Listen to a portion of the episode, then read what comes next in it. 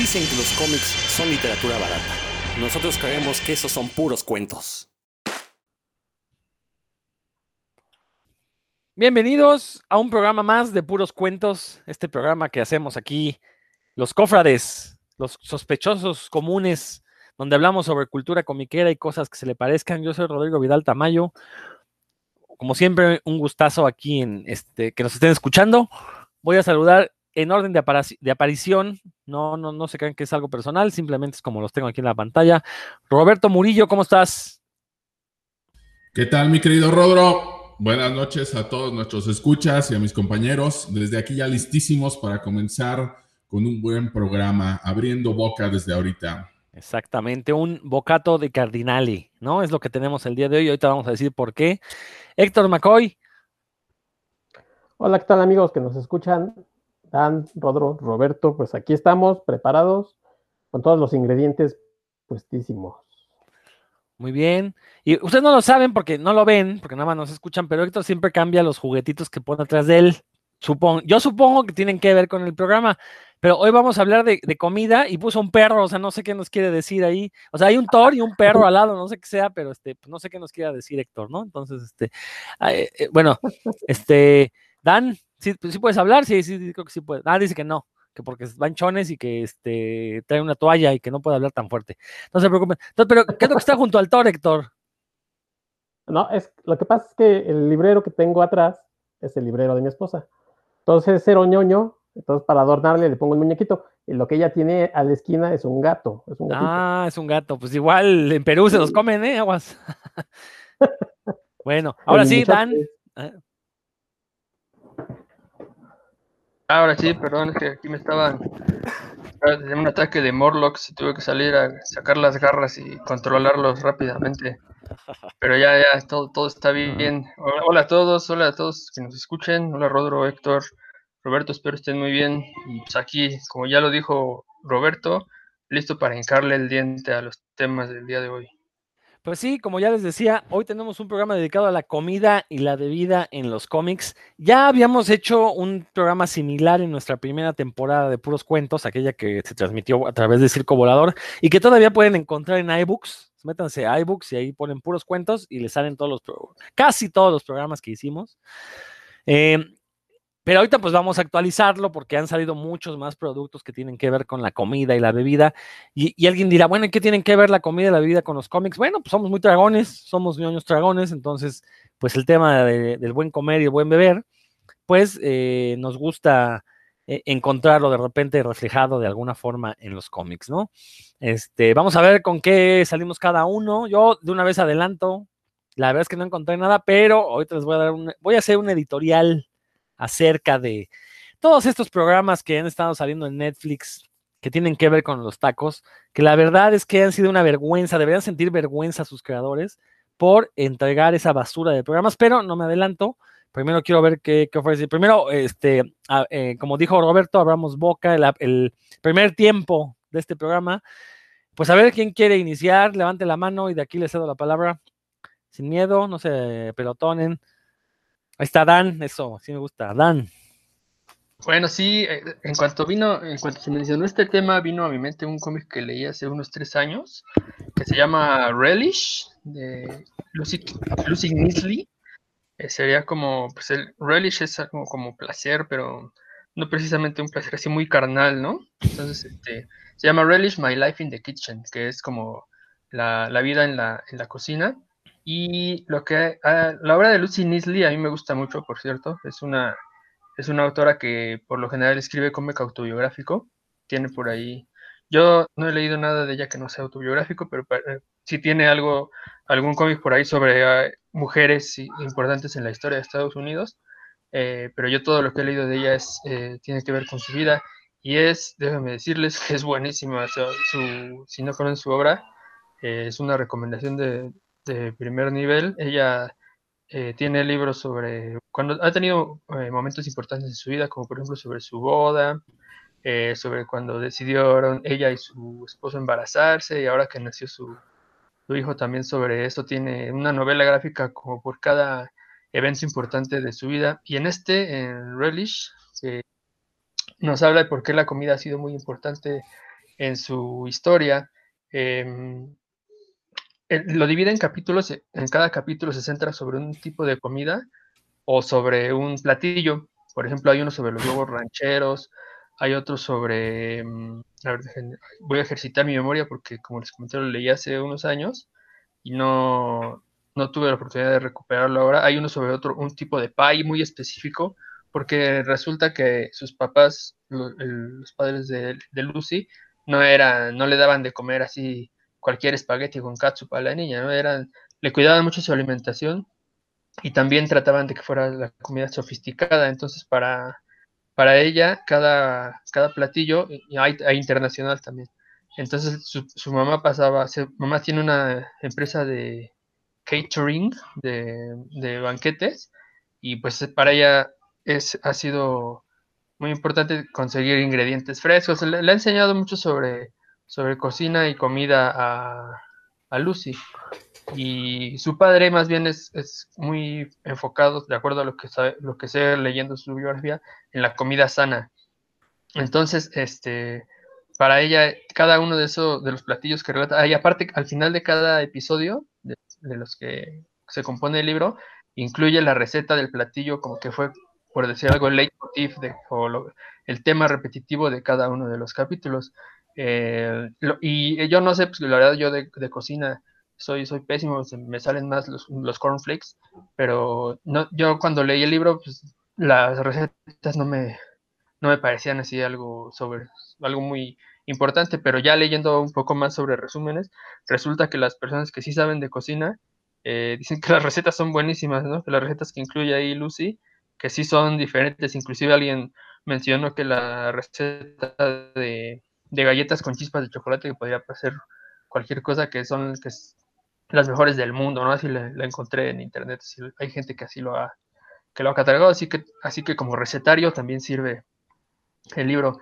Pero más allá de eso, va avanzando en su biografía, mencionando, como les comento, un, un platillo o un tipo de comida que, que vemos desde que nace hasta que se empieza a independizar y sus padres se separan, como la, en realidad eh, los alimentos han, sido un eje alrededor del cual se desarrolla la relación familiar.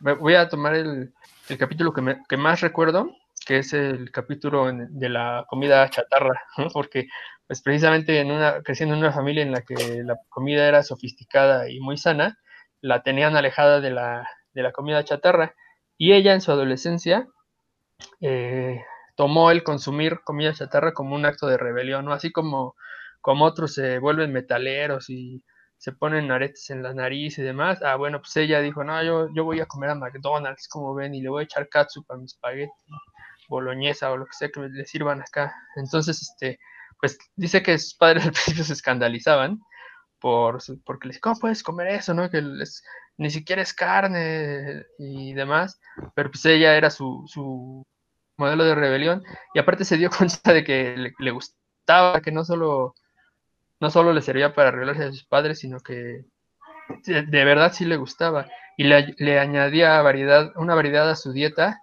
que, pues que, que sus padres no la, la despreciaban, despreciaban ese tipo de comida y por, ya sea porque tiene mucha azúcar, no tiene valor eh, nutricional, etcétera, pero para ella, pues como de alguna forma le, le sirvió para, para separarse un poco de sus padres y tener algo que la caracterizara, ¿no?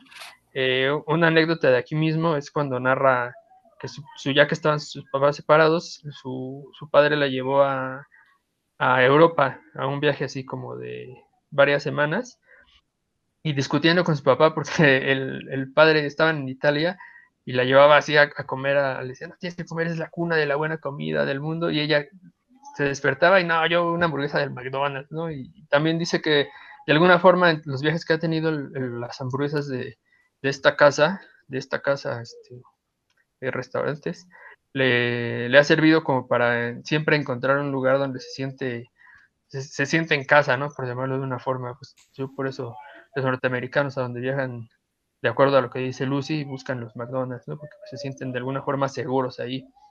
Eh, y al final de este capítulo habla sobre, ah, eh, da una receta de cómo preparar papas fritas caseras, con especias específicas y demás, como para que queden no solo unas papas fritas ahí con sal X, sino unas que se vuelvan un platillo disfrutable.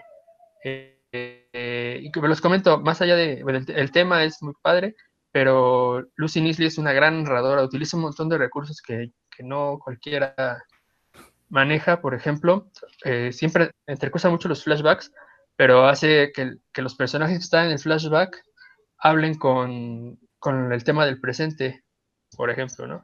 Está hablando ahorita de la comida cuando ella es grande y aparece ella de niña con sus papás, pero la niña, los diálogos de la niña son lo que ella está diciendo en el presente y eso, eso le da mucha agilidad a la, a la narrativa. También utiliza diagramas, recetas, como ya les comenté.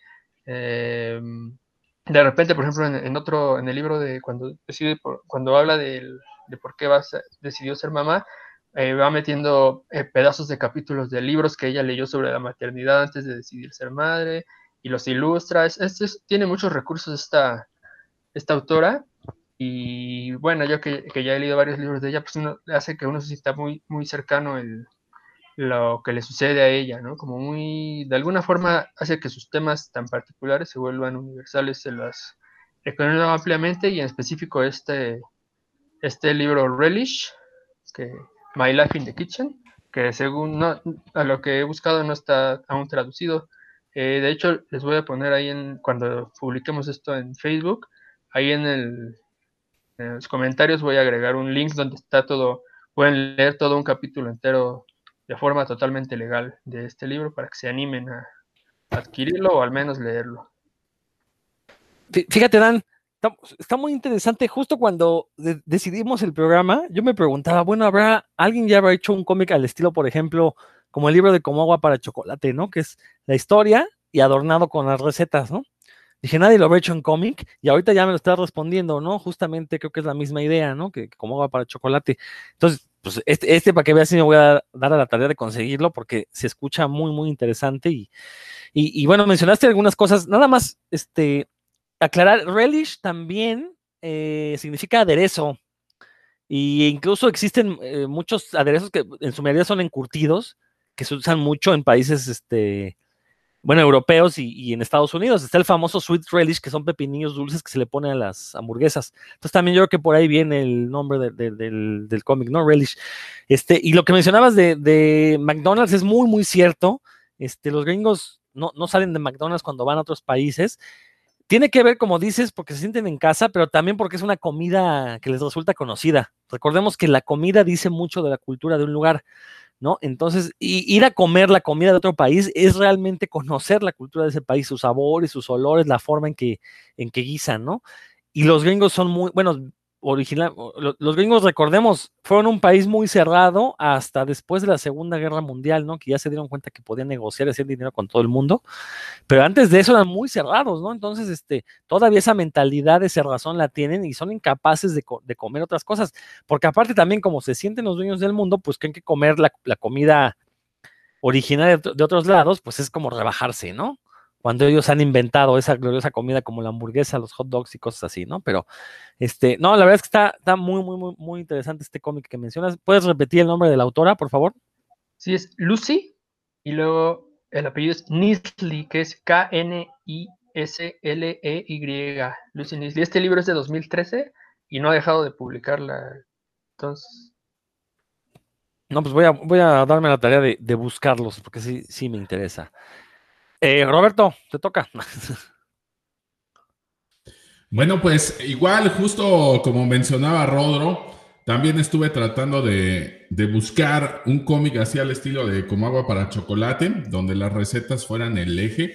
Ya habíamos comentado en un programa algo de, de Anthony Bourdain, de un cómic que llegó por aquí que se llamaba Get Hero, que a mí no me gustó mucho. Tiene otros también que escribió, Leí por ahí otro, ahorita no recuerdo cómo se llama, pero tampoco fue como wow para mí. Entonces me fui como al otro extremo, no encontré lo que andaba buscando, así es que fui a buscar algo más sencillo de digerir, eh, usando por ahí un juego de palabras, y agarré Seconds de Brian Lee O'Malley.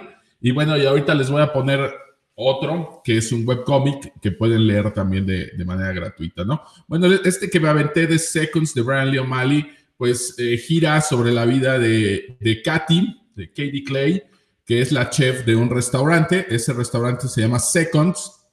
Y bueno, ella tiene planeado abrir otro restaurante, ¿no? En una casa vieja que la quiere arreglar y pues tiene mucha ilusión por abrir allí su nuevo restaurante, se asocia con una persona y justo cuando comienza a arreglar este lugar, eh, pasan ahí algunos sucesos y de repente sueña con una chica que está subida en una cómoda vieja que ya estaba en ese edificio y resulta que pues le, le entrega esta chica una libreta donde puede anotar ahí algunos de sus errores y un hongo. Y ella le dice que anotando ahí algunos errores y comiendo este hongo, cuando se vaya a dormir, al otro día cuando despierte, pues ese error se habrá borrado y las cosas habrán cambiado, ¿no? Ella como que le da el avión, piensa que está en un sueño y pues sigue su vida normal hasta que de repente sucede un accidente por allí en la cocina. Ella está dándose unos besotes con el nuevo chef que va a dejar en su restaurante y mientras está dándose unos besotes por ahí, una chica nueva del restaurante, pues resulta que se quema, ¿no? Con, con, con la comida. El, eh, un ayudante del chef se da la vuelta, no la ve, le tira ahí comida caliente y se quema. La tiene que llevar a, al hospital. Y bueno, estando hospitalizada, pues ella se siente muy mal por esta chica y de repente recuerda, recuerda este sueño que tuvo donde le dijo la, la chica esta que se le apareció de la libreta, de los errores, del hongo, y lo que hace ella es anotar, ¿no? Que, desearía que no hubiera pasado el accidente que le ocurrió a esta chica en el restaurante. Se come el hongo, se va a dormir y bueno, pues resulta que al siguiente día olvida esto, como que lo deja en un segundo plano y va a buscar a la chica accidentada al hospital y cuando le dicen que no está en el hospital, pues va a buscarla a su casa. Y cuando llega, pues resulta que ni la, ni la reconoce, no sabe por qué la está buscando allí. Nunca le ocurrió el accidente, no tiene los brazos quemados y entonces ella comienza a darse cuenta que esta parte de, anotar sus errores en la libreta y de comer este hongo, pues efectivamente era cierto, ¿no? Ahí se, eh, la libreta dice textualmente, una segunda oportunidad te espera. Escribe tus errores, ingiere el champiñón, anda a dormir y despierta como nuevo. Pero tiene por ahí una condición, abajo en letras chiquitas dice, las acciones deben ocurrir en este edificio. Sí, entonces, bueno, obviamente todo lo que ella, lo que ella borra y lo que, lo que va pasando ahí, pues tiene que haber pasado en este edificio. Lo, lo que está haciendo, ¿no? Describir los errores de ingerir champiñón, de irse a dormir, lo tiene que hacer ahí, ¿no? Entonces, lo primero que empieza a cambiar, pues es lo que ha sucedido por ahí con su restaurante. Como ya se podrán imaginar, eh, pues esto empieza a tener consecuencias porque cuando ella borra un error, pues cambian otras cosas de, su vida. No se borra específicamente eso, sino todo en lo que influye alrededor, ¿no? Y ella sí tiene memoria, comienza a darse cuenta, a ella no se le olvida todo lo que ha ocurrido de estos errores desde el accidente de la chica entonces, por supuesto que es consciente de todo lo que va cambiando. Como en, como en una buena historia de, esto no es un viaje en el tiempo, por supuesto, pero como en las historias de viajes en el tiempo, pues nunca falta que al protagonista se le sale de control lo que está haciendo y los cambios que está realizando y esto empieza a ocurrir con Katie, ¿no? Y llega al punto en que este nuevo restaurante que ella quería abrir, pues resulta que los errores o las acciones que ha borrado, pues comienzan a repercutir en esto, ¿no? El edificio tan bonito que ella estaba arreglando, pues de repente ya lo ve otra vez derruido, de repente ya se ve viviendo con su exnovio y resulta que ahora es su pareja, este, comienza a discutir con esta chica que se le aparece, la del hongo, y pues resulta que tiene cara de enojada y no está muy de acuerdo con los cambios que está haciendo Katie ni cómo está usando los hongos Katie se da cuenta que debajo del piso de madera de esa casa vieja, pues de ahí es de donde crecen estos hongos. Entonces, en vez de tener solo un hongo, ella llena todo un caldero, una ollita con, con estos hongos por querer cambiar más y más errores, ¿no? Entonces, estas acciones con ella se le van de la mano, se le descontrolan. Todo gira en torno al restaurante, tanto el restaurante Seconds que tiene ella como el nuevo restaurante que quería abrir, que bueno, al inicio de la historia se iba a llamar Katie's, así como ella.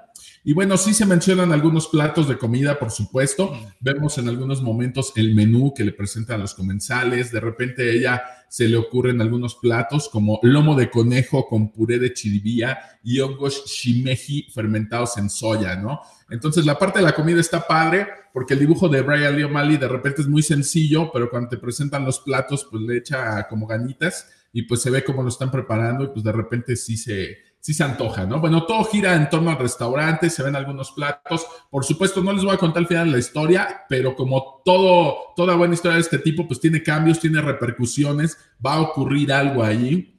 Katie se hace muy amiga de esta chica que era novata en el restaurante, a la que se le queman al inicio los brazos. Después con ella es con quien comparte todas estas cosas que están ocurriendo. Le cuenta de la chica que se le aparece, le cuenta esta parte de los hongos, y bueno, le empiezan a ocurrir más cosas, ¿no? El exnovio que ahora resulta que es su marido, pues le descubre la libreta donde tiene anotados los errores que fue borrando. Y bueno, así va, va como en, en, este juego de las fichas de dominó que cae una y empieza a caerse todo. Así es como le ocurre a Katie, todo a su alrededor comienza a cambiar de tal manera que pues ya perdió el control, ya no es ella la que está ni siquiera al frente de su, de su restaurante, ya no es su propio restaurante, entonces se va dando cuenta de las consecuencias que tiene el haber cambiado todos estos errores, ¿no? Me gusta que, que la condición esta de que todo debe ocurrir en este edificio y que su objetivo es que fuera un restaurante, pues hace que en ningún momento la historia se salga de allí, ¿no? Prácticamente ocurre lo principal en estos dos edificios, en el restaurante que ella ya tenía, que se llama Seconds,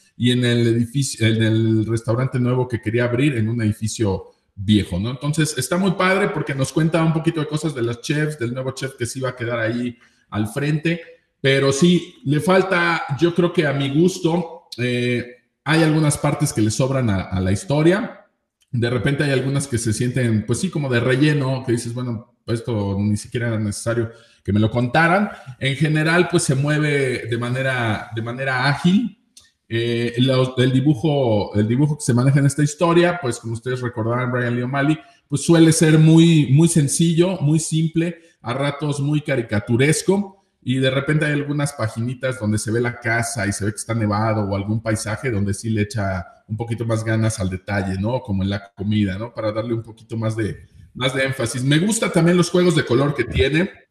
Los hongos que ella tiene que comer son rojos entonces, de repente sí hay cuadros que aluden mucho a este rojo. La libreta donde anota sus errores tiene la portada roja. Entonces ya sabemos por ahí que está pasando algo cuando vemos un rojo muy intenso. Hay un árbol rojo que aparece por ahí en algunas partes de la historia y que después se va a volver algo importante. Y pues ese color rojo nos va dando pistas de lo que está o de lo que va a pasar por allí, ¿no? En general, pues es una lectura ligera. Se les recomendaría como un primer tiempo entonces, este, pues yo creo que se la avienta, no sé, me, habré tomado alrededor de una hora, una hora quince leerlo, realmente no está complicado, trae, no recuerdo, pero alrededor de 300 páginas, eh, no, no se toma tanto tiempo leerlo, está bastante entretenido, entonces pues sí se las, se las recomiendo. Más adelantito les voy a mencionar otro par de cosas, pero pues ahorita los dejo con ese de Seconds de de Brian Lee O'Malley. Sí existe la edición en español, si la quieren conseguir en español. Está obviamente en inglés también. Y pues si le buscan tantito, como dijeran por ahí mis compañeros, pues lo pueden encontrar gracias a estas personas bellas, desinteresadas y anónimas del Internet que se ocupan de digitalizar estos volúmenes, ¿no? Entonces, eh, si más o menos es su onda, el dibujo de Brian Lee O'Malley y las historias a las que nos tienen acostumbrados, pues échenle un ojo por ahí a Seconds, se van a divertir un rato. Fíjate que cuando lo empezaste a comentar, dije, ah, no manches, parece ser que Brian Lee O'Malley ya maduró y está haciendo cosas más interesantes que Scott Pilgrim. Y después dices, no, pero sí tiene cosas de más, relleno. Dije, ah, no, pues es el mismo Brian Lee O'Malley de, siempre, ¿no? Este, fíjate que me recuerda mucho la anécdota a esta película de Adam Sandler. Yo soy muy fan de Adam Sandler. Esta de Click, se llama Click, la del, control remoto, ¿no? Del cuate que tiene un control para adelantar y retrasar su vida y que de repente lo deja adelantar mucho y pues vive en automático, ¿no? Y, le pasa lo mismo que, comentas que esta chica. Exactamente, se pierde partes de su vida. Aquí resulta que ya se casó con el exnovio, pues ni siquiera recuerda el día de su boda, ¿no? Ve el cuadro donde está vestida de novia, casada con él, y este, pues no tiene recuerdos de eso, ¿no? Justo así como en la película esta de, de Adam Sandler. Bueno, regresando un poco a lo que dices, tiene unos pedacitos de sobra, pero no, no estoy hablando de, un Scott Pilgrim que tiene seis tomos, ¿no? O estás hablando de un tomo de 300 páginas Digo, hay cosillas que no es que estén de sobra, más bien siento que explica de más en la historia ciertos personajes que después pasan a ser irrelevantes, ¿no? O sea, no, no hacen más que darle un pretexto para cambiar de repente algún, algún errorcito. Pero este, resulta que después no son tan relevantes, ¿no? Resulta ser otra de las cosas más relevantes en la historia. Obviamente, el exnovio, eh, la chica de la que se hace amiga, los somos que crecen ahí, este, esto resulta ser el, eje de la historia. No, no, no, no tiene tanta paja, podríamos decir. Por supuesto que no, como, como ya mencionabas tú con, Scott Pilgrim, ¿no? Aquí solamente son pues, algunas obsesiones mías que de repente digo, bueno, si esto nunca lo volvimos a retomar en la historia, nunca lo volvimos a, leer ni nada, pues no tenía caso que me hubiera contado, pero no, no es que le sobren 50 páginas, ¿no? Es, eh, no sé, serán en total a lo mejor unas 5 o 6 páginas las que yo siento que le salieron sobrando, pero sí que no se tome como algo extremo mi comentario y piensen que el cómic de 300 páginas pues le sobra alrededor de 70, pues no, es demasiado, ¿no? Ni lo hubiera terminado de leer, yo creo. Pero no, como, Scott Pilgrim, como Scott Pilgrim, que le sobran como seis tomos, ¿no? Más nah, ¿Qué pasó? no, no, no, bueno, ya eso ya lo habíamos comentado aquí una vez, ¿no? Pero... bueno, pues, uh, bueno, muy bien, Héctor, ¿alguien quiere comentar? Perdón, a ver, Dan, vas. Sí, pues mira, se, lo dijo muy fácil Roberto, pero si te lees una obra de 300 páginas en una hora con 20 minutos, pues es porque la, la obra tiene muy buen arco dramático y la narrativa es buena. Eh, en el caso de Seconds fue una novela súper esperadísima, súper esperadísima, porque pues por el éxito que tuvo Scott Pilgrim, ¿no? Y mucha, los fans de O'Malley lo estaban esperando, al caso, al, al grado en que se hizo, contrató a otros dibujantes así como al estilo manga, que contratan, ya saben, otros dibujantes para que les ayuden a fondear o a detallar o al revés, ¿no? A, hacer los sketches, este, contrató, y tienen sus créditos ahí en la novela, por cierto, no, no como en el manga, ¿no? Que, que los que ayudan no, no, se llevan nada de crédito, aquí sí tienen sus créditos quien, quienes le ayudaron con el dibujo, y sí, al igual que, que Roberto, yo me parece que es una, una, una obra que tiene mucho, mucho, como mucha carnita, ya que estamos con el tema, eh, no, no, mm, en realidad, creo que desde el inicio hasta el final sí se, se deja leer muy bien y, te, te, atrapa. Y lo que yo más, este, como me gustó en su momento fue que habla un montón de la depresión sin, sin mencionar la palabra depresión, o sea, es una alegoría de, de, de la depresión, de cómo estar lamentándose por el pasado e intentar cambiarlo, pues no lleva Ah, la chica empieza con un espíritu, como, como un ánimo muy alto porque está arrancando su restaurante y termina, pero así, o sea, literalmente con ojeras, ¿no? Toda despeinada, de, que, sin ánimos de nada, porque ya no sabe ni, ni qué, ya no sabe ni, ni qué hacer porque sabe que se va a arrepentir y, y este como laberinto del que no puede salir es este característico pues del pensamiento depresivo, ¿no? Estar pensando en las cosas que, hiciste mal o que te hicieron y que no puedes cambiar en realidad. Y sin mencionarlo, ¿no? Sin, sin decirlo en ningún momento. Eso a mí me pareció, pues, no sé si era su intención, pero fue un, un logro que le encontré. Mi lectura, pues, me, que me atrajo mucho y también la recomiendo ampliamente. Te digo, 300 páginas que se lean, yo también lo leí muy rápido, como en hora y media, algo así. Se dice fácil, pero es un montón de trabajo ahí detrás. Lo, cierto es que el estilo de Brian Lee O'Malley sí se presta para, o sea, es como, es como un manga, es para leerse muy rápido, ¿no? También, entonces creo que sí, eso, eso también ayuda. Héctor, ¿vas a comentar? Sí, nada más, este, a mí en su momento creo que el final no me gustó tanto, un poco el tema como de las consecuencias, ¿no? De todo lo que estuvo haciendo, hacia el final como que no, no veo que, que tenga como repercusiones en, en todas las decisiones que tomó, pero bueno, eso es un gusto como personal, este, eh, iba bien hasta, hasta las últimas páginas, para mí creo que se cayó un poquito, pero igual la recomiendo, o sea, este, échenle una, una leída, consíganla y pues ya cada quien tendrá su opinión sobre ella. Uy, pues soy el único que no la he leído, es que yo la verdad, después de Scott Pilgrim, no, de hecho leí la primera de O'Malley, que es Lost at Sea, si mal no estoy, eh, luego Scott Pilgrim, y la verdad es que, que me, me, cayó muy gordo, entonces juré no volver a leer nada de él, pero ya me la tocaron, ¿eh? Ya hablando de comida, y, y pues se me toca más la pizza que se está aventando Roberto. Oye, eso que no has leído Not Girls, ¿no? Esa es, sí es para llorar, ¿no? Aléjense cuanto puedan. Perfecto. Bueno, Héctor, te toca. Bueno, este, yo les traigo una novela gráfica que este franco-belga que se llama Los Ignorantes el autor es Etienne, otra vez siempre eh, pido disculpas por mi francés, pero bueno, pues eh, eh se llama Etienne de Bedot, o de Bedot. Eh, se publicó en el 2011 y tiene más o menos unas 270 páginas. El, el, este librito es en blanco y negro eh, con un dibujo, pues digamos, bastante detallado, bastante realista, como puede ser el, dibujo eh, de este francés. Y bueno, principalmente la historia, digamos que es eh, una historia del, mismo autor que nos presenta un personaje llamado, bueno, no un personaje, una persona llamada Richard Leroy, que es viticultor, o sea que yo me voy a ir, digamos, al lado del, de la bebida, de la carta de vinos.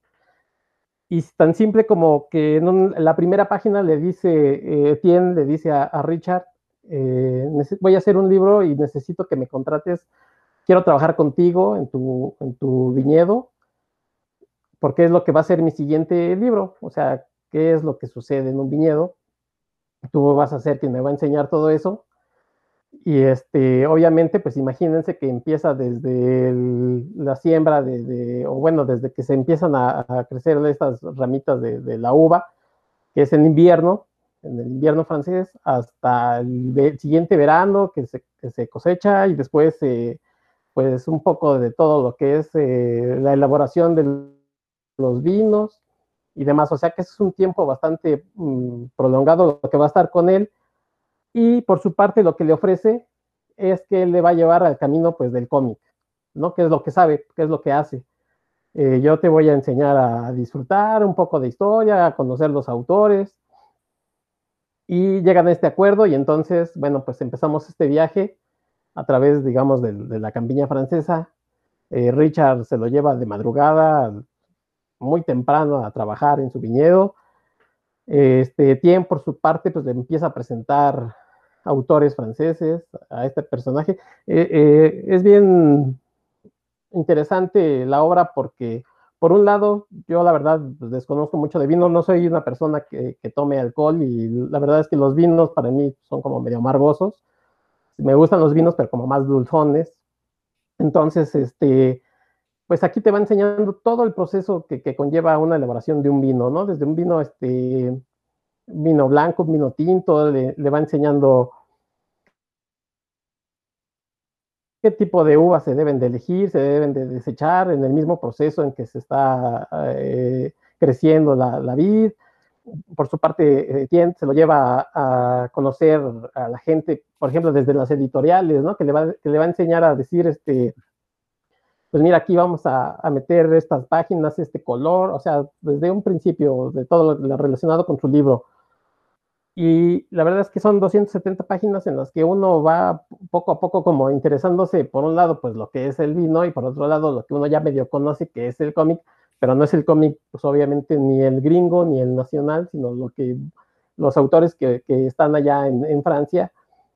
Y uno lo va disfrutando, pues este, aunque son menos páginas que las de, las de Seconds, les digo, son 270 páginas, la verdad es que se, yo lo disfruté como un buen vino, si me permiten la expresión, así de a poquito. La verdad es que iba leyendo un capítulo y lo dejaba porque, porque no me lo quería terminar. O sea, uno siente como que la buena hondez del autor y de los personajes. No es un, no es un cómic que, que uno sienta, ay, ¿qué va a pasar? Y a diferencia de Seconds, que uno quiere saber qué va a suceder con estos personajes porque están, esta chica está decidiendo cosas que le están afectando a su vida y una cosa lleva a otra y a otra y uno quiere saber el final. Aquí, como es una especie de, de, viaje en, el trayecto de una vida, eh, se lo va llevando de a poquito. Bueno, por lo menos yo así lo leí, leía un capítulo, lo dejaba, el otro día leía otro capítulo y la verdad es que, pues obviamente este libro, este título de los ignorantes, pues quiere decir que,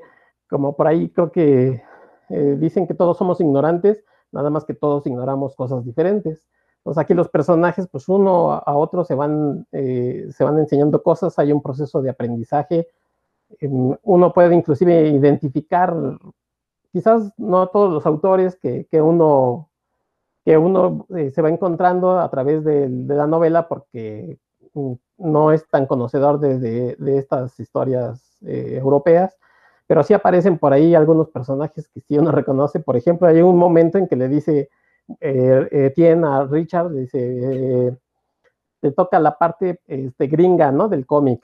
Entonces le presenta pues, dos, dos historias ultra conocidísimas. Una es Watchmen, Y Watchmen, pues obviamente creo que tiene el resultado que algunos de ustedes están pensando. y la otra es Mouse, Mouse, que también ah, cuando se, cuando se lo presenta le dicen, neta, ¿me vas, a, me vas a dar una historia de ratoncitos. Y al igual que todos, un día vimos este Mouse, que era una historia que pues, venían en la portada o las primeras páginas ratoncitos, pues nada tiene que ver, ¿no? Y también el resultado es el que ustedes están pensando. Por ahí en algún momento se encuentra, se lo lleva a una, eh, se lo lleva a una convención, ¿no? Digamos, eh, un poco como el, este, una, una más pequeña que, que esta, ay, ayúdenme, ¿cómo se llama esta convención en Francia? Eh, ¿Angoulême? Ajá, del Angoulême, pero un poco más, más chica, en un, en un lugar por allá y pues dice, ¿qué onda con esto? O sea, ¿por qué tanta gente? ¿O qué, qué, cuál es la necesidad, no? De que la gente venga acá. Pues dice, pues convivir con la gente, que convivir con autores. Por ahí se la pasa viendo eh, en exposiciones, pues los dibujos y, y, él ya, ya con todo este conocimiento que le ha transmitido Etienne, puede decir, puede decidir que sí le gusta y que no. Y obviamente en uno de esos, pues ve dibujos de Moebius y esta persona con toda su sinceridad le dice, eso es horrible. creo, que, creo que a lo mejor ninguno de nosotros diría que un dibujo de Moebius es horrible, pero pues, quizás si lo pensamos tiene que ver como con influencias y cosas y, y a, veces poses y el señor pues no necesita nada de eso, simple y sencillamente dice, ay, eso es horrible, ¿no? En fin, que, que la verdad a mí me gustó mucho, es una, creo que para mí es una pequeña maravilla porque uno va aprendiendo tanto de lo que sucede en el campo para obtener estos vinos, como en el mundo del cómic, y mm, eh, sin, sin, hacer menos, obviamente, a, Dan y a Rodro. Creo que este, esta novela sí le gustaría bastante a, Roberto. Por ahí ya sacó a relucir sus mezcales y sus tequilas que tiene por ahí, y sus Don Periñón, ahorita no lo, lo hubieran visto y creo que sí, sí, le gustaría bastante a Roberto esta novela gráfica. Se lo repito, se llama Los Ignorantes, de Tien de Dedo, del 2011. Este, quizás físicamente sería un poquito complicado encontrarlo, yo lo busqué porque eh, es una de esas cosillas que sí me, sí me gustaría tener en mi, en mi librero. Lo busqué en Amazon, lo busqué inclusive en la casa del libro y no lo tienen ahorita en stock. Eh, entonces, pues si lo buscan, a lo mejor tendrían que, buscarlo digital, pero la verdad, como les digo yo, si, si son de esas personas que se les hace pesado el digital, pues léanse un capitulito y ahí se lo van campechaneando. Pues suena bastante bien, como todos los cómics que han mencionado, se apetece, ¿no? Este, entra un hambre por leerlos, la verdad. Este, sí, igual que tú, este, Héctor, yo no soy muy fan del vino, pero curiosamente, siempre que veo series, gente que sale, bueno, en general del vino y del alcohol, sí tomo muy poco, pero siempre que sale en las series alguien tomándose un vaso de whisky, pues también trae un antojo de whisky, pero ya que lo pruebo, en serio, no me gusta, no, no, no, el whisky sí de plano no tolero ese sabor a madera, no, de plano no puedo. Este, pero la verdad es que ahorita que contaste esto, pues oye, si te, si te va a dar una clase de enología, eso sí me interesa. Sí, y la verdad es que, por, que, por ejemplo, en el, en el transcurso del, de la historia, pues no solamente tiene que ver con, con, la elaboración, porque hay momentos en los que Tien se, se lleva Richard y le presenta personas y obviamente le dice a ver qué vinos vamos a tener y se antojan esas pláticas que, que empiezan a tener pues, acompañado de vinitos. Creo que en Europa pues es importante, muy importante, esta, viven, no tienen una cultura de vinos pues, muy fuerte, muy arraigada, entonces eh, se antojan esas pláticas, ¿no? Como con vinitos y con con panecitos y demás. También por esa parte, pues ahí se antojan las pláticas que puedan tener, ya sea sobre, el, hay momentos en los que platica con los autores de cómic, que es cosa que creo que todos los aquí presentes hemos tenido en algún momento, hemos platicado con un autor y si es, es un autor interesante, pues a veces esas pláticas se prolongan horas, ¿no? y acompañado de, un, de, de, eso, de vinito, en, en, el caso a lo mejor ñoño, pues de, de refresco y de, papa. ha pasado, pero bueno, este, como bien dices, uno va leyendo y dices, ay, yo como quisiera estar yo ahí para que alguien me enseñara este, qué vino estoy tomando y me dijera por qué ese sabor, este, como medio vinagrado y que, sabe muy sabroso y eh, mientras uno, uno va leyendo la novela, yo la verdad no sabía estas catas que se hacían en las que el, catador se echa un buche del vino y pues no se lo toma porque terminaría, ajá, lo escupe, ¿no? Terminaría pues, bien, bien pericles, entonces pues lo escupe y, yo así como que, ay, neta, pues, pobres, este, catadores, porque ahorita con esto de las pandemias seguramente no se van a estar escupiendo unos a otros en el mismo bol, pero eh, bastante interesante, se los recomiendo sinceramente. Muy bien, ¿alguien, alguien que desee comentar? A ver, Roberto, no, Roberto, Roberto, porque no has hablado. Pues yo te agradezco que, que, hayas pensado en mí para recomendar Los Ignorantes. Yo imagino que por el título, por supuesto. Sí, como bien dices, este, mi querido Héctor, pues a mí sí me gusta el tinto. Fíjate que antes no me gustaba el blanco, ¿eh? Siempre aludía a ese dicho que dice que el mejor vino blanco es un buen tinto. Por muchos años estuve así únicamente tomando vino tinto, pero ya ahorita en mi vejez le empecé a agarrar el gusto al vino blanco también. Hay ciertos vinos blancos que también son muy buenos. Y bueno, pues si dices que es un cómic francés, pues imagínate, allá la cultura del vino es importantísima, ¿no? Podrías vivir en Francia tomando vino, comiendo queso y pan únicamente, ¿no? Y te podrías pasar la vida así. Así de importantes son los quesos y el vino en, Francia, acompañados con el pan. Tienen, por supuesto, muy bien vino, muy buen vino. Digo, de este lado no nos quedamos atrás. Aquí en México se produce muy buen vino. En, Chile, por ejemplo, en Chile hay, hay, muy, muy buenos vinos que afortunadamente nos llegan aquí en México. Y pues la verdad, te agradezco mucho la recomendación. Yo no sabía de su existencia y pues me encantaría leerlo y no solo leerlo, ya por ahí se me ocurrió un par de personas a quienes eh, no les gusta el cómic o no son fans de cómic, pero sí del vino y pues sería un gran, gran, gran regalo, ¿no? Y es una manera también de, de jalarlos un poquito hacia este lado del cómic, ¿no? Digo, no lo he visto, ni siquiera lo busqué para ver las ilustraciones ahorita que estabas hablando, nada de eso, estaba atento escuchándote, pero yo creo que sí, sí es una historia que suena muy, muy, muy interesante y pues me voy a dar la tarea por ahí si si se consigue en físico, pues nos avisamos por ahí a ver cómo está la onda, porque luego hay cuates aquí que mandan pedir libros de cómics a Guadalajara y ni me avisan, este, ya no quiero mencionar nombres, pero los tengo aquí también en el programa, Héctor. Entonces, por ahí si lo consigues en, físico o lo consigo yo, pues ahí nos avisamos. Sí, sí, sí. sí vale pues, déjenme sobo la pedrada. Dan, Dan, por favor. Sí, también me llegó una esquirla de esa granada. Este, ah, bueno, ahí me recordaste, Héctor, cuando mencionaste una de mis obras fetiche, Watchmen, y con el tema de hoy, la dieta de Rorschach, ¿no? Que, que como es casi es un homeless, el personaje de Rorschach se va tragando todo lo que, lo que se le atraviesa, se roba los cubos de azúcar de, del Night Owl y se traga sus frijoles este, enlatados y el atún enlatado y por lo tanto su máscara apesta de no sé cuántos días, eso todo porque pues, para mí todo lo que tiene que ver con me recuerda a Watchmen. Pero no, interesante el, el texto, Víctor. tengo amigos que les interesaría muchísimo por el tema mencionas. Bueno, pues ahí está. Miren, yo, como les decía al inicio, no tengo yo este una una obra en particular. Bueno, nada más antes de eso, ¿alguien más quiere comentar algo más? No, no, ah, bueno.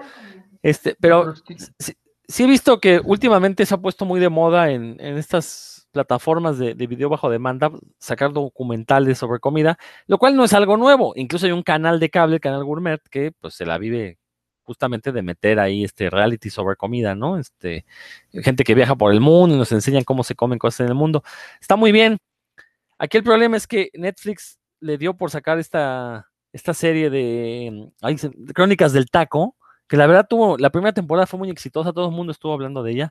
Yo la verdad odio ver esos programas de comida, los odio ver, porque se me antoja, siempre que veo todo, se me antoja lo que hacen, entonces me pone de malas, porque, por ejemplo, el, otro día vi un programa de comida japonesa y pues no manches, yo quería probar esas cosas y cuándo, cuándo voy a probar este, este, cosas japonesas en Japón, ¿no? Entonces, la verdad es que procuro no verlos. Sin embargo, este de Crónicas, pues vi que toda la gente hablaba de él y dije, bueno, pues vamos a ver, a lo mejor tiene algo el programilla, ¿no? Y la verdad es que fue una decepción. Básicamente es un programa de eh, White Sicans presumiendo que comen en la calle.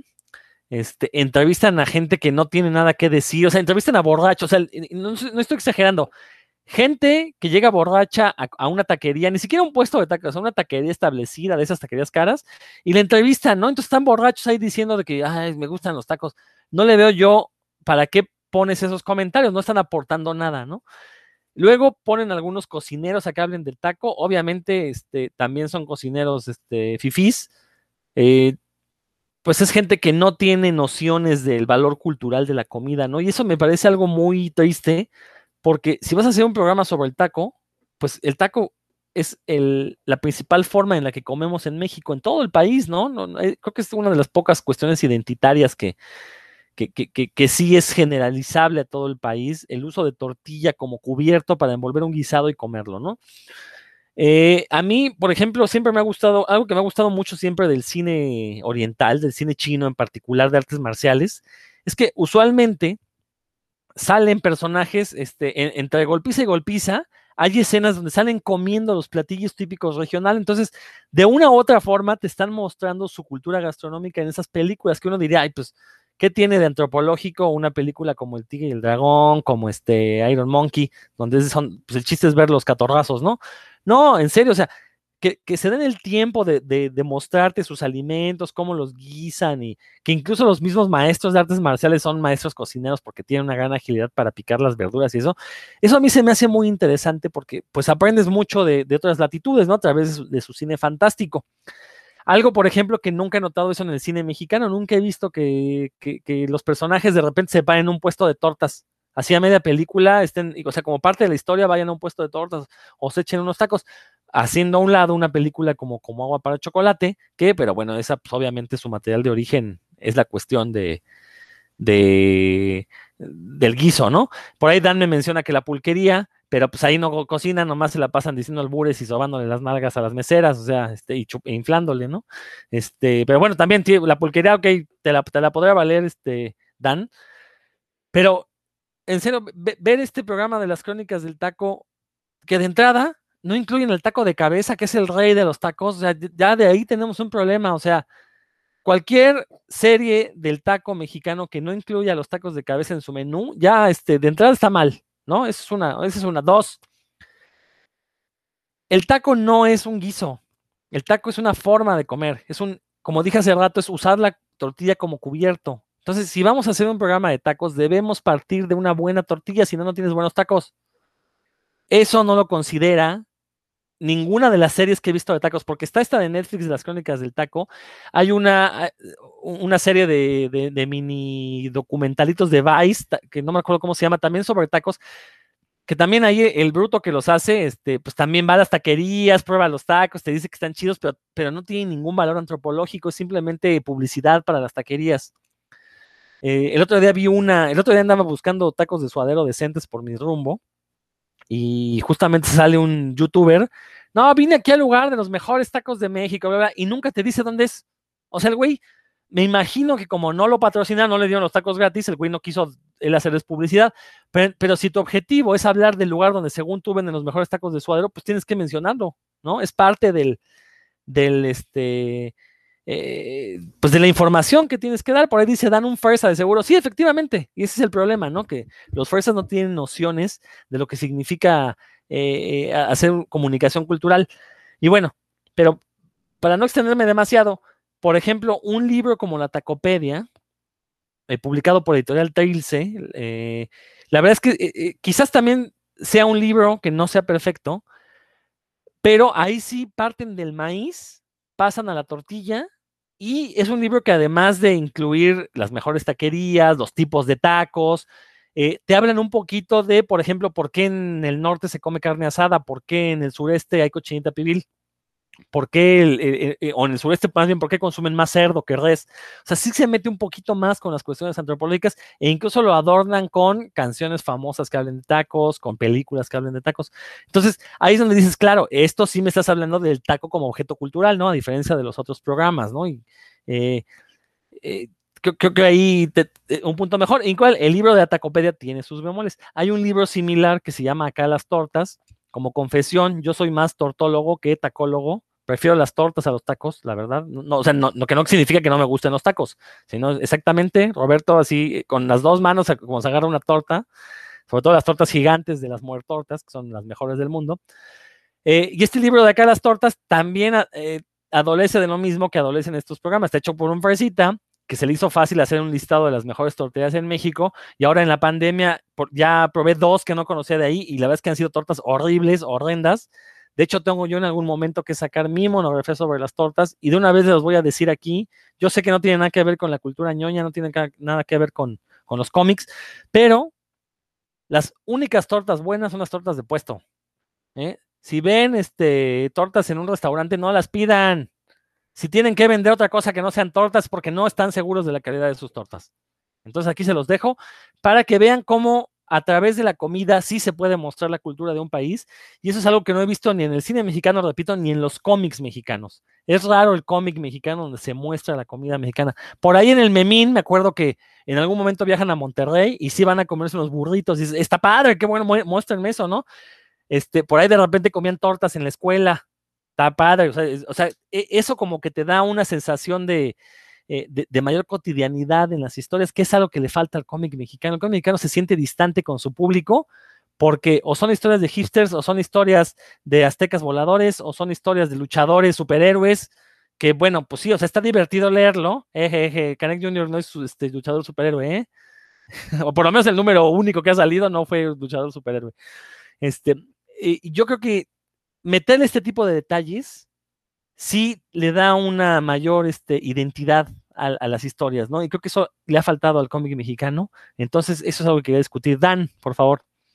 Eh, con respecto a eso que mencionas, yo recuerdo el sensacional de mercados, que sí, este, en muchas de sus, de sus historias, eh, ya saben que eran autoconclusivas, el puesto del que hablaban era de, comida, y sí hacían, eran, eran pues no, no te ponían el menú completo, pero por ejemplo, si era una tortería, ya sabes que, en esas épocas se puso de moda que a las, a las tortas le pusieran que si la Trevi, la, no sé, la Sasha Montenegro y demás, y, los personajes pues, se la pasaban hablando de eso. Yo recuerdo porque sí leí muchos ejemplares de, sensacionales y en ese de mercados, aparte de la historia picaresca y demás picarona, eh, también sí, sí mencionaban como la, la, comida popular que se puede encontrar en, en un mercado, había de comida corrida, de garnachas, de quesadillas, eh, de tortas, eh, y sí, este, creo que es, digo, mucha gente reniega de, esa historieta, pero pues es parte de la historieta y creo que ahí sí, sí se podría encontrar a mi buen Rodro.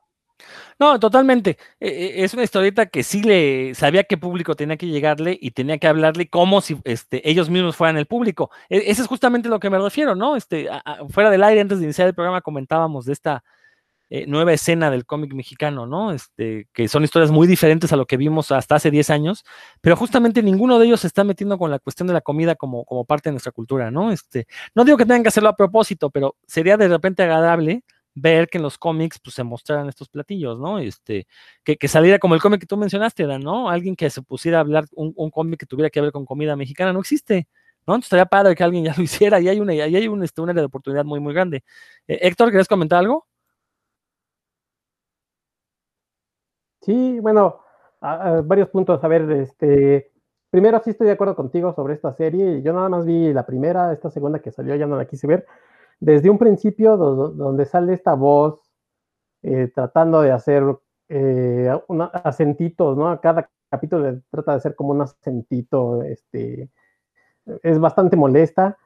Creo que de esa de la primera serie lo único que vale la pena es donde sale el, el taco de canasta, que es precisamente ahí en el pueblo de, la ciudad de, Roberto, este, porque además tienen esta parte que, bien dices tú, que se van un poco a la historia, ¿no? que hablan un poquito del maíz, o sea, son como cinco minutos de, de 25, eh, que es un poco más enriquecedor. Lo demás siempre son los lugares comunes, este, el borrego viudo, que además todo el mundo, por lo menos los que yo conozco, todo el mundo dice de que del borrego viudo, que nada más es la fama. Sí, no son buenos. que tiene, Sí, que tienen años que, que, dejaron de ser buenos, y todo el mundo habla de ellos como, pero como si fueran muy buenos.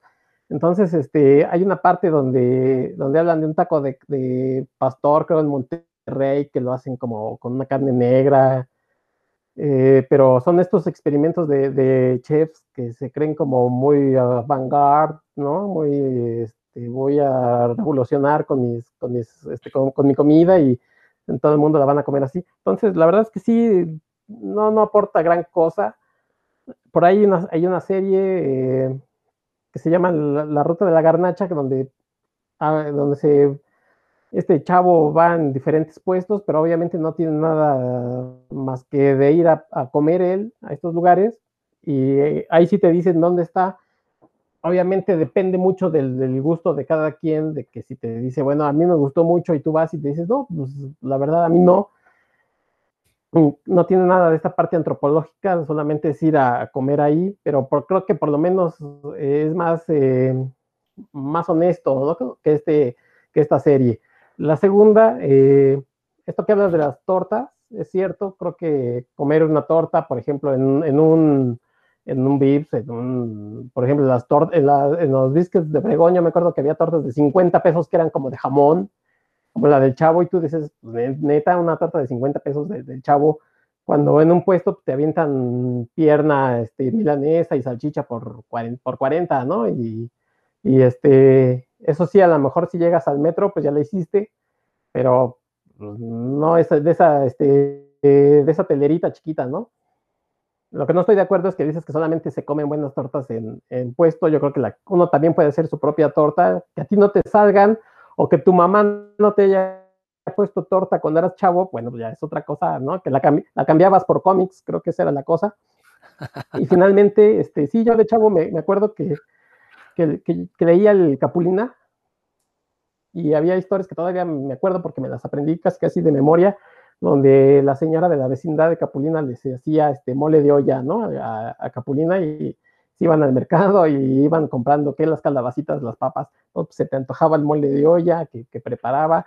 Había uno en donde Capulina, este, eh, según él se convertía en monstruo porque el abuelo no lo dejaba cenar y se ponía una máscara y le decía, ah", y no, Capulina, ¿qué te pasa? Es que tengo hambre y necesito una torta de milanesa y no saben ustedes todavía, yo creo que por eso la torta de milanesa es mi favorita porque pues, yo lo veía en el Capulina y quería comer torta de milanesa como el Capulina y creo que ahora pues, se ha, eh, perdido un poco de eso, ¿no? De incluir esas cosas en, en las historias.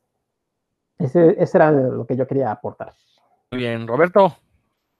Este, sí, estoy comiendo, gracias. No, bueno, pues mira, tantas cosas que pues, la neta ya se me olvidó. Bueno, por ejemplo, aquí en México, pues sacaron un cómic que su eje gira alrededor de la comida, que se llama Piel de Cebolla, de Edgar Camacho. Eh, como bien decías, nada que ver con la comida mexicana, es todo en un food truck. Y pues sí, se siente como una historia que no fuera de aquí, ¿no? Parece, sí, como del norte, pudiera ser como el norte del país, pero pues tirándole a gringo. La verdad, no me gustó mucho la edición. Hay unos cuadros donde está muy oscuro y no se ve bien el color ni nada. Y el final, pues también es este. Bueno, para mí no me gustó. La verdad, la neta, no recomiendo el, final de piel de cebolla. Este, pues ahí échele un ojo si gustan pero este, no, no vine aquí a recomendarlo, nada más quería mencionar que de los últimos años, pues es uno que su eje gira alrededor de la comida, solo que siento que pues no le quedó muy bien cocinado, que digamos, ¿no? De repente hay partes que se sienten medias apresuradas. Y ya que mi querido Rodro anda mencionando otros medios fuera del cómic, pues voy a aprovechar primero, pues obviamente para reafirmar lo que ya dijo mi querido Rodro, de que pues, si no lleva tortilla es un taco, que no les quieran ver la cara a esas madres gourmet que dice mi querido Héctor, donde ahora resulta que ya está hay tacos con hojas de lechuga en vez de tortilla. Madre no es un taco, es una ensalada envuelta. Por favor, que no les vean la cara. Las, las, tortillas y los tacos, bueno, pues la tortilla tiene su origen en el centro del país, específicamente pues aquí en mi rancho, en mi pueblo y pues les puedo decir que si no lleva tortilla, pues ni mango, no es un taco, ¿no? Ya en otro programa discutiremos que si las quesadillas llevan queso o no, pero saliéndome un poquito, así como Rodro, del tema de los cómics, pues yo les voy a mencionar un librito muy brevemente que se llama Trago Amargo de Francisco eh, Agenbeck, FG Agenbeck, donde en este libro de Trago Amargo que sucede por ahí en, en Acapulco, eh, tiene que ver por ahí con la noche de la iguana y los tiempos donde Acapulco era como el lugar donde venían a vacacionar incluso las estrellas extranjeras. Es una historia de detectives, es muy corto, pero cada que empieza un capitulito nos van mencionando un trago distinto y nos va dando la receta del, trago, ¿no? Ya tiene mucho que, que, lo leí, no traigo aquí fresca su lectura, pero recuerdo que estuvo entretenido y que sí me gustó y se lee bastante rápido, ¿no? Sin embargo, del que les vengo a hablar el día de hoy, mis queridos escuchas, es de un libro que se llama Julio Verne y la cocina La vuelta al mundo en 80 recetas. El autor es Eduardo Angulo y me pareció una curiosidad. A mí me gusta Julio Verne, es de las cosas que empecé a leer por ahí cuando estaba muy chavo.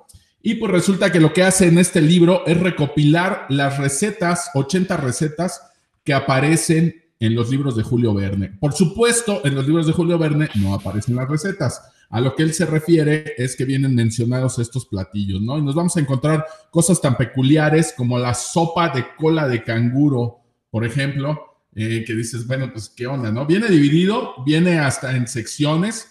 Sección primera son caldos, sopas, ollas y pucheros, ¿no?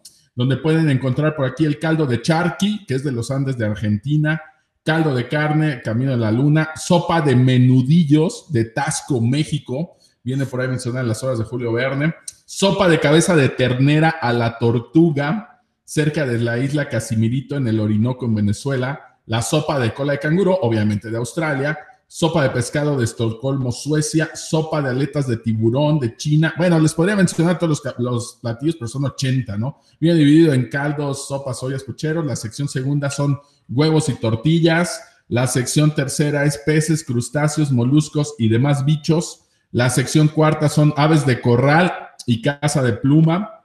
Sección quinta, la, la carne del matadero, caza de pelo. Sección sexta, los vegetales, por ahí para los que se ponen exquisitos este, veganos, como mi querido Héctor.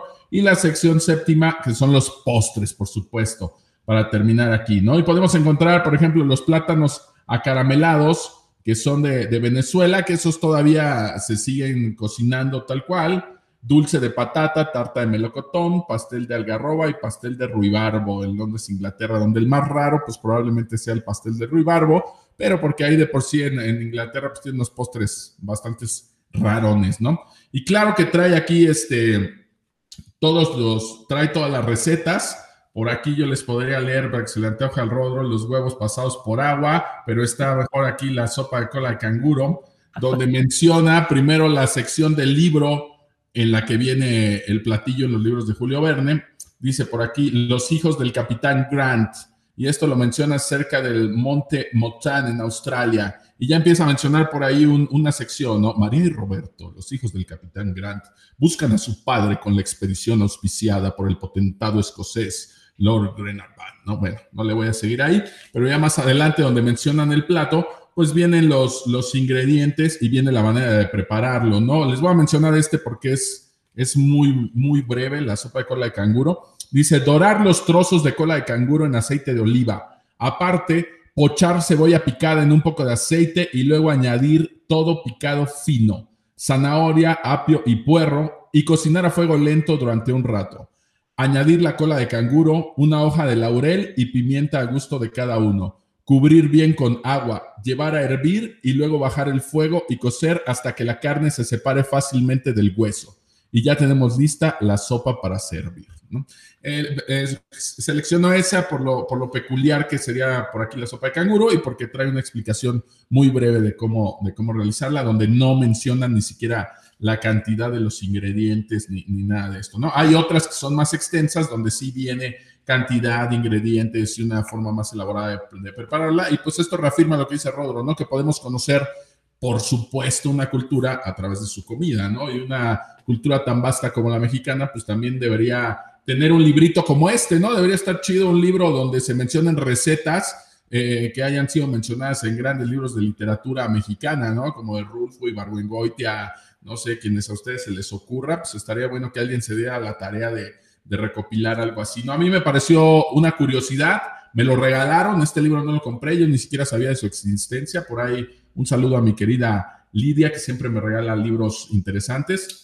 Me lo regalaron por ahí, pues sí, eh, ha sido por ahí tema de conversación con algunos amigos que son fans de, Julio Verne y de la comida, por supuesto. Entonces yo los invito, si también les gustan las historias de Julio Verne, pues le echen un ojito a este libro y vean cómo estas recetas, en realidad son recetas que sí existen o que existieron en algún momento, son platillos reales y pues a través de la comida, pues Julio Verne trataba de mostrarnos también estos aspectos de las distintas culturas que nos estaba mencionando, ¿no? Es, es un libro que se sale un poquito de, de, lo convencional, entre comillas lo pongo convencional, que pudiera haber en mi librero, porque pues me gusta el cuento, la novela, el cómic, etcétera, y pues de repente tener un libro de recetas, eh, debo de tener como tres o cuatro de, de, de, todos los que tengo, tres o cuatro deben ser de, recetas, y este pues me parece muy peculiar. Entonces la invitación pues es a que le echen, a que le echen un ojo, y si conocen de otro título parecido, pues que también nos lo hagan saber por ahí.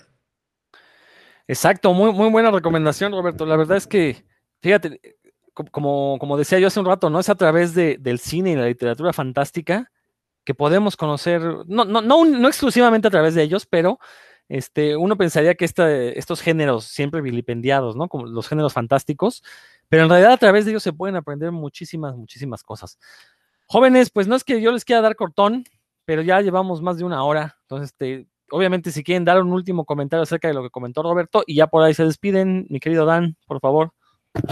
En realidad, hacer, lo que comentó Roberto me, más bien me generó muchas ideas con respecto a lo que ha dicho, de, investigar un poco en obras importantes de la literatura mexicana que nos se mencionen la, los diferentes platillos, eh, que me lo llevo de tarea, muy, buen, muy buena idea, Roberto, junto con lo que se mencionó, de, mencionó Rodrigo, de un, una historia en cómic relacionada con comida. Veo buenas ideas, muchas gracias. Sé que no me las van a cobrar, así que intentaré utilizarlas en el futuro. Y pues nada, te, regalo, te la regalo, Dan.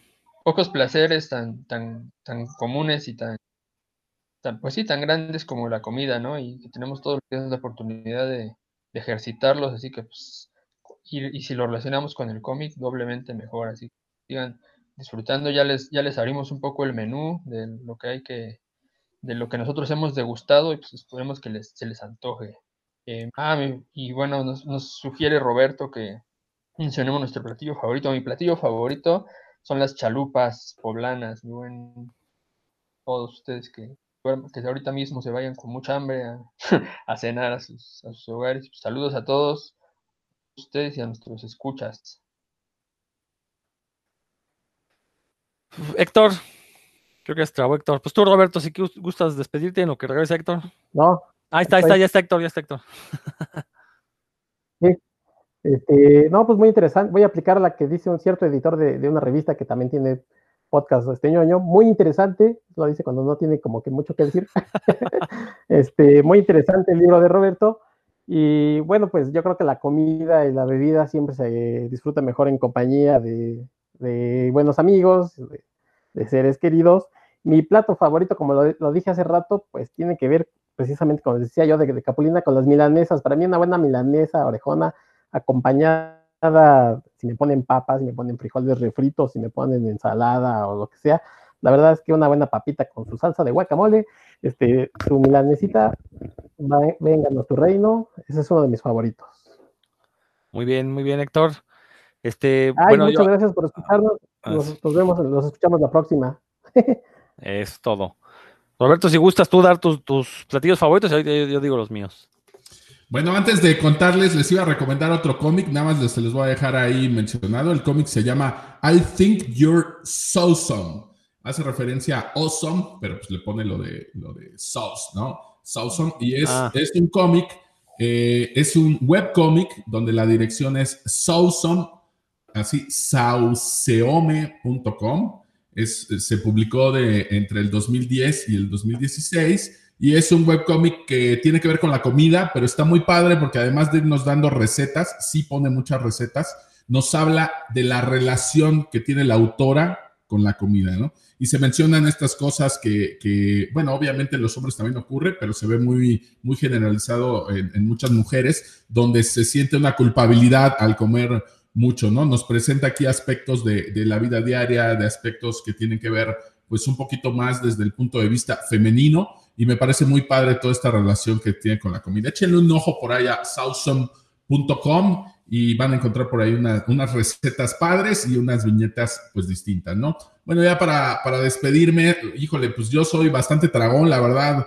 Eh, no, no podría elegir un solo, un solo plato, pero bueno, para discutirle a Rodro sus tacos de cabeza y dejárselo bien claro ahí, pues yo creo que los de Machito para mí son los, los menos buenos. Tardé muchísimo en probar los tacos de Machito porque son de tripa Entonces, un saludo aquí al Paisa, que tengo la gran fortuna de tenerlo a la vuelta de, de mi negocio, que tengo 25 años comiendo tacos de tripa con él y pues tiene el privilegio de haberme conocido flaco antes de conocer sus tacos y pues seguirán siendo por ahí mis, favoritos los tacos de, machitos, ¿no? En, alguna cosa rara, bueno, no me gusta ni el mole de olla, ni el mole de panza, la pancita, en todo esto, pero me ocurre una cosa rara que llego, por ejemplo, a algún lugar y me sirvo un plato de arroz y tomo el caldo de la pancita o del mole de olla y solo el caldo lo agrego en el plato de arroz y me parece una cosa maravillosa con unas tortillas, ¿no? Es algo que difícilmente voy a encontrar en un restaurante y de comida mexicana, pues es una de mis cosas favoritas, sobre todo para un día frío y lluvioso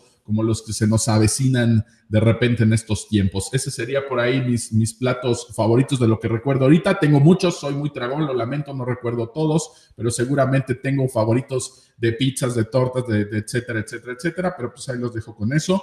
Pues buen provecho a todos, nos vemos por ahí la próxima semana y pues yo me voy a degustar un postrecito. Buenas noches. Como debe ser, Roberto. Pues yo en mi caso creo que eh, yo creo que sí, mi platillo favorito es la lengua. La lengua de vaca, ya sea en salsa verde, en salsa roja, como sea, en tacos, la lengua es la mejor parte de la vaca. Solo alcanzada quizás por la ubre, es decir, la lengua de la vaca y la ubre de la vaca son sus mejores partes. Y quien eh, no esté, quien no me haga caso, nos vemos el próximo miércoles a las 12 del día en el Monumento de la Revolución para que lo lleve a degustar unos sabrosos tacos de lengua y de ubre y tapar el hocico a. ¿Sale? Pues esto fue puros cuentos. Muchísimas gracias, amigos que nos escuchan. Muchísimas gracias a todos los que eh, siempre participan aquí, mis, compañeros de batalla. Nos estamos escuchando próximamente y hasta la próxima.